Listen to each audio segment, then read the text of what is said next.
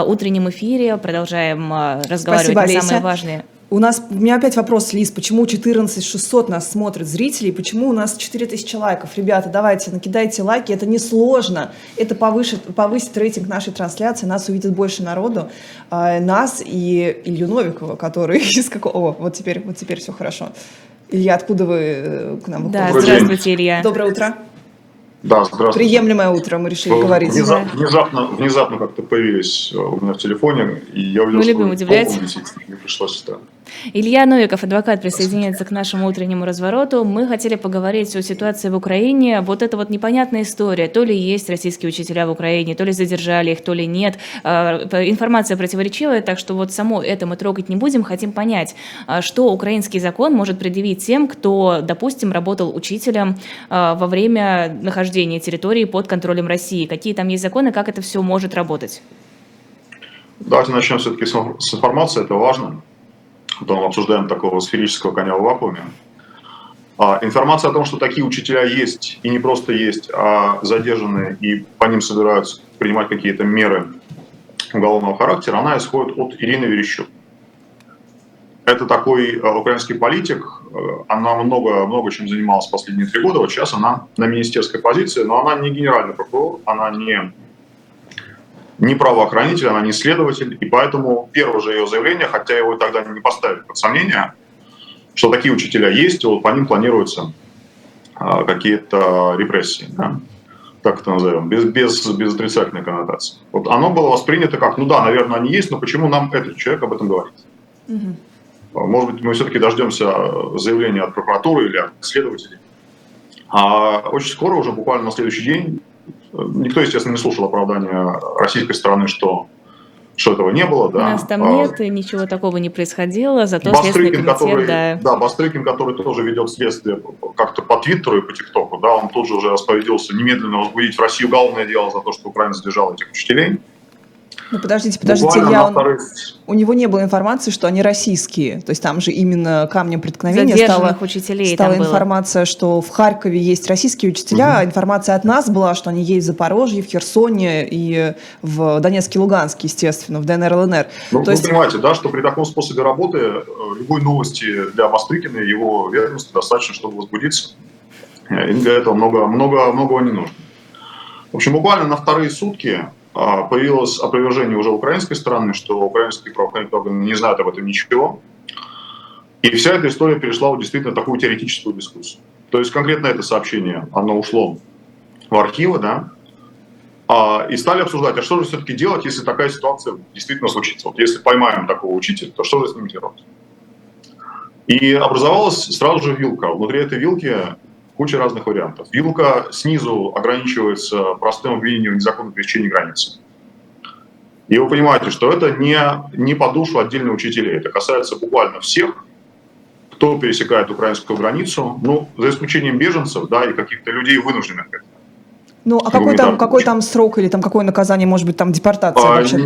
Это, это не тяжкая статья, я не могу сейчас сказать на вскидку, я не держу эти вещи в голове. Но она, точнее, она была не тяжкая там, по мирному времени. Да? Сейчас, сейчас все украинские статьи Уголовного кодекса, да, их нужно перепроверять, а нет ли там какого-то отдельного примечания про, про особый период.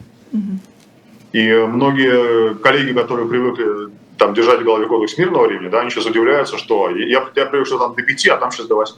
Угу. Поэтому я вас не буду дезориентировать, но это действительно минимальная, минимальная санкции, потому что, ну, все мы понимаем, да, ну, кроме, может быть, России, которая там пыталась судить украинских моряков, если помните, в 2018 году за незаконное пересечение границы. Все понимают, что, ну, на самом деле, без последствий, да, без попытки контрабанды чего-то опасного, это не, не очень опасное само по себе преступление. Но такие учителя, если бы они действительно в таком виде существовали, под него бы, конечно, попадали. Как, как и военные, да, как и всякие перевозчики грузов, как и кто угодно, кто просто пересек вот эту виртуальную линию границы, но не через украинские э, граничные пункты, а таким вольным порядком или через, через российские. Так, а другие варианты? А, значит, самая верхняя вилка – это геноцид. Подробнее. А, неожиданно, считаю, неожиданно, так резко пересечение границы. Нет, это, это не неожиданно, это, это, разумеется, как-то витало в воздухе. Я должен сказать, что я сам считаю эту теорию несколько натянутой, Несколько. То есть вот если бы мне приходилось играть роль прокурора в этом процессе, да, я, может быть, ну, 10 раз бы подумал, прежде чем выйти конкретно с этим обвинением. На чем она основывается? На том, что геноцид сам по себе – это преступление с совершенно особой мотивацией, особой целью. И он не сводится к тому, чтобы уничтожить какой-то народ или уменьшить его, да, а как-то покорить его, а, свести его на какую-то такую низкую, э, более низкую ступень, не обязательно путем простого физического убийства представителя этого народа. Да. А, можно э, там привести пример депортации, например, сталинских. Да? Вот эти сталинские депортации были сами по себе актами геноцида. Хотя они не сводились к тому, чтобы просто взять и убить всех. Но они не признаны, Илья, подождите, они не признаны официально а, они, фактом нет, геноцида. Они, вот еще раз, мы, мы, мы говорим в такой плоскости, как, что может быть к этому применено. Да? А, есть точка зрения, и она не маргинальная, что депортации – это одна из форм геноцида, и есть определенная борьба в таком юридическом комьюнити, не только украинском, да, это в целом вообще международное право, оно имеет массу вот таких вот камней преткновения, вопросов, которые окончательно не решены, решены, скорее всего, окончательно не будут. Но есть вот противоборство точек зрения. Есть точка зрения не маргинальная, что э, вот эти вот этнические высылки сами по себе акт геноцида. И к этой точке зрения близка э, теория, близко утверждение, что если вы э, русифицируете ваши захваченные территории, Ого. А, вы понимаете, да, что присылка учителей там да, не да, геометрии, да, хотя геометрию, в принципе, тоже в украинской школе нужно было преподавать на украинском языке. Но от беды вам могу сказать, ну вот не, не было совсем никаких вариантов, там дети страдают, да, учебный год, ну вот мы прислали учителя геометрии. Но если вы присылаете учителя русского языка, учителя истории, и начинаете насаждать школьный учебник, в котором написано, что страны Украины нет, что это недоразумение, вот была Киевская Русь, потом пришел Петр I Хмельницкий, потом Ленин и все, а дальше только Путин. Ну, еще там киевские освобождения Киева во Вторую мировую войну, Первый и Второй Украинские фронты, Жуков, ну, ну, в общем, в таком духе. Это русификация. И если вам эта попытка удается, если вам не мешают, если эту территорию не, не, не деоккупируют, а ваш учитель там спокойно, ну, этот учитель, другой учитель, который приехал ему на смену, спокойно продолжает учить этому детей несколько лет, то эти дети вырастают. И мы видели на примере Донецка и Луганска, что происходит в такой ситуации. Дети, которым в 2014 году было 10 э, лет, да, сейчас им 18 лет. Они выросли, уже вошли в сознательный возраст, э, с учебниками, в которых э, про Украину ничего хорошего не было написано, а было написано только то, что это такая фашистская страна, дети, от которой вас спасут. Вот эта насильственная русификация тоже есть теория, еще раз говорю, что она не общепризнана, она не, и не маргинальна, что это акт геноцида. Илья, Подождите, да. подождите. Вот смотрите, есть примерно с уйгурами, которых тоже, которых буквально сгоняют в лагеря и переучивают маленьких уйгурских детишек, учат как раз на китайском языке, чтобы они себя чувствовали вот китайцами. Совершенно страшная вещь. Но как это можно сравнивать? Во-первых, это не признано тоже геноцидом мировым сообществом. Во-вторых, как это можно сравнивать с ситуацией в Донецке, где просто пропагандой, первыми каналами нашими людям таким образом промывали мозги, и таким образом их настраивали на вот эту русификацию. Она была добровольная, никаких там специально созданных, а, не знаю, лагерей э, не было. Просто для меня это вот... Э, ну, вы говорите странные для меня вещи, ничего добровольного там, конечно, не было. То есть, если твое личное, а, как жителя Донецка, видение мира, оно совпадает с этим нарративом, ну, замечательно, тебя не нужно к этому принуждать. Но спрашивать тебя про твою добровольность, хочешь ли ты, чтобы твоих детей учили этому или нет – Естественно, за все эти 8 лет никому в голову не приходило. Угу. Ну так и в России mm. тоже не спрашивают. У нас уроки о важном. Это геноцид уже? Вот. Мы, мы, мы, подходим, мы подходим к, к интересному моменту, где можно действительно оглянуться по сторонам, как, такой, как, как Траволта, да, с таким недоуменным выражением лица и, и плащом на одной руке, и, и подумать о том, что действительно происходит в России на этой теме. А, но, еще раз, мы начали с вот этого кейса с украинскими учителями. Я обозначил верхние и нижние границы – Ирина Верещук вот в том же своем заявлении, она, по-моему, адресовалась к э, статье про коллаборацию. Угу. То есть э, это, это по-русски, по-моему, невозможно сказать в правильном падеже. Как угу. это, коллаборантство, да? Ну, короче говоря, коллаборационизм. Коллаборационизм. А, которая, скорее всего, туда не налезает.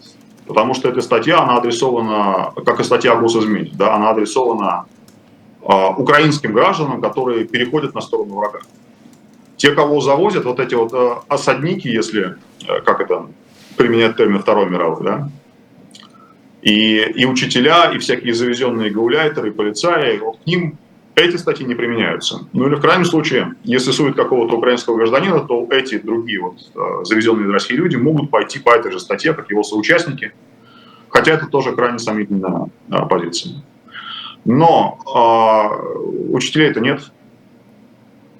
И э, что делать вот с потенциально таким человеком, который, который окажется задержан, там не знаю, где он окажется задержан, на, на территории или Донецкой области, да, или какой-нибудь Херсонской области, или Запорожской области, или, конечно, Крыму, а вы понимаете, что в Крыму такого добра будет больше всего. А на самом деле, пока еще никто не решил, и, видимо, этот вопрос не будет э, сколько-нибудь конкретно решен до того, как это не случится в реальности. Потому что до этого вот вы, э, все обсуждения происходят примерно так, как у нас сейчас. Ну, знаете, есть одна вполне... точка зрения, есть другая точка зрения, а пока у нас нет Иванова Ивана Ивановича. Но, тем не менее, нужно все-таки разобраться, какие есть варианты уже сейчас, потому что, понятное дело, будем ждать применения на практике, но, тем не менее, посмотреть заранее, разобраться. Мне кажется, это очень логично. Ну, единственный, единственный мой совет, который я могу дать, не вам, конечно, да, я не думаю, что вы поедете учить украинских детей, но э, единственный совет, который можно дать, это не ехать. А если кто-то не ехал, кто-то в Украине учил, он оказался под э, оккупацией, и, по сути, сейчас, э, да, статья... Если, украинский, если украинский учитель, если украинский учитель не просто под дулом автомата принимает навязанные ему вот эти вот новые, как это сказать, стандарты обучения, да, хотя не нужно их так называть, это не имеет ничего общего ни с образованием, ни со стандартом.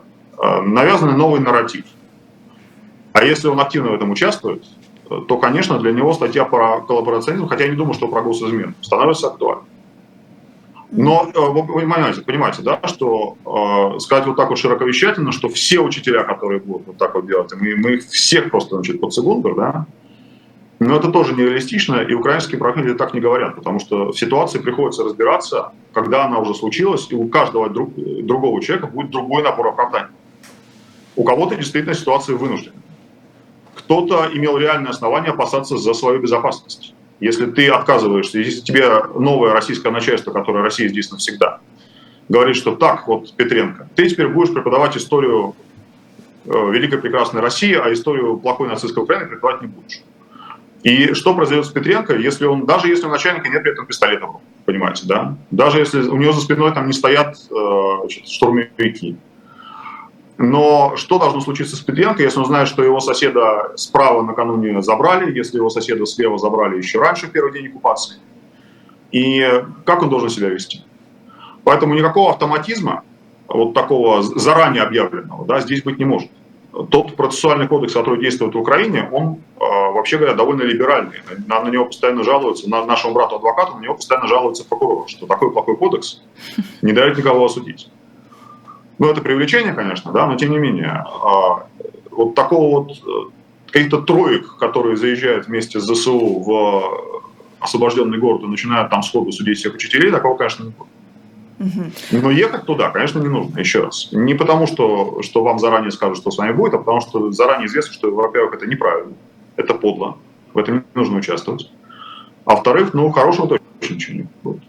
А... Премию за внедрение прогрессивных учебных технологий вам украинское правительство не выпишет. А, а российское, скорее всего, тоже не захочет. Илья, вот вопрос просто, я до сих пор отхожу от информации, что геноцидом можно признать насильственное переобучение, если нет просто выбора у людей учиться на своем родном языке. Вот ситуация с русскоязычными школами в Латвии, мы знаем, что сейчас на фоне всего э, объявлено там, о закрытии русскоязычных школ. Вот русская община, русские дети, которых воспитывают как русских, они подвергаются актам геноцида, получается? Ну, классическая фраза, что вы не понимаете это другое, да, вот она здесь, она хотя и клишированная и обсмеяна со всех сторон, но она здесь, конечно, уместна как нельзя больше. А, у вас есть выбор, да, а вы, ну я сейчас говорю про Латвию и, наверное, говорю не совсем компетентно, потому что я не знаю эту ситуацию изнутри, но вы меня адресуете скорее к тому общему месту, которое есть в медиа, да, вот это общее место я могу прокомментировать.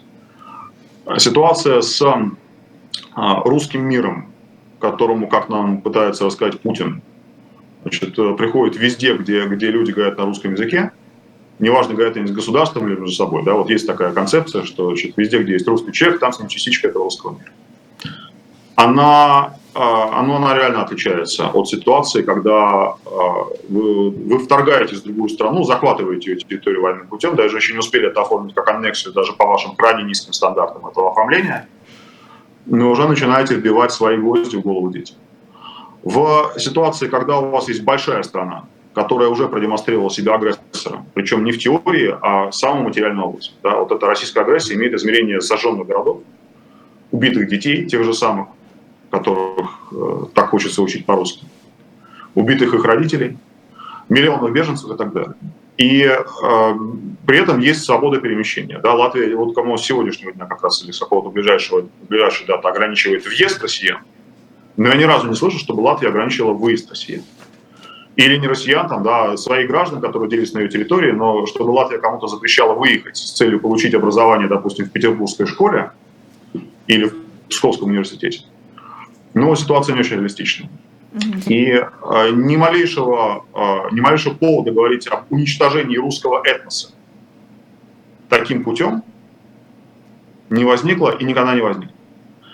А вот э, на оккупированной территории если представить себе, что Россия, как она э, хвасталась, да, дошла до границы с Польшей, что вот уже теперь прекрасная Украинская ССР там, в составе скольки-то областей влилась в Российскую Федерацию, да, и теперь во всех школах Украины учат только по-русски и учат тому, что в Украине никогда не было, то э, при успешности вот такого подхода, если будет новый Советский Союз, если продлится хотя бы 50 лет, украинскому народу реально угрожает ну, за исключением каких-то очагов иммиграции, там где-нибудь в Канаде, да, а, реально угрожает перспектива исчезнуть. Ну или сократиться с 40 а, миллионов, если только считать численность в стране, а на самом деле там больше 60 миллионов со всей диаспоры. Вот сократиться с такого большого народа, с живым языком, который имеет шансы э, там, развиваться в течение ближайших десятилетий и столетий, до народа, который находится на грани или уже перешел ту грань, за которой э, существование больше невозможно. Поэтому вот здесь он геноцид, а там не геноцид. И эти вещи ставят на одну доску, ну, крайне неуместно. Илья, спасибо большое. Это был адвокат Илья Новиков в нашем эфире, в нашем утреннем развороте. Илья, спасибо большое, что приняли участие. Спасибо.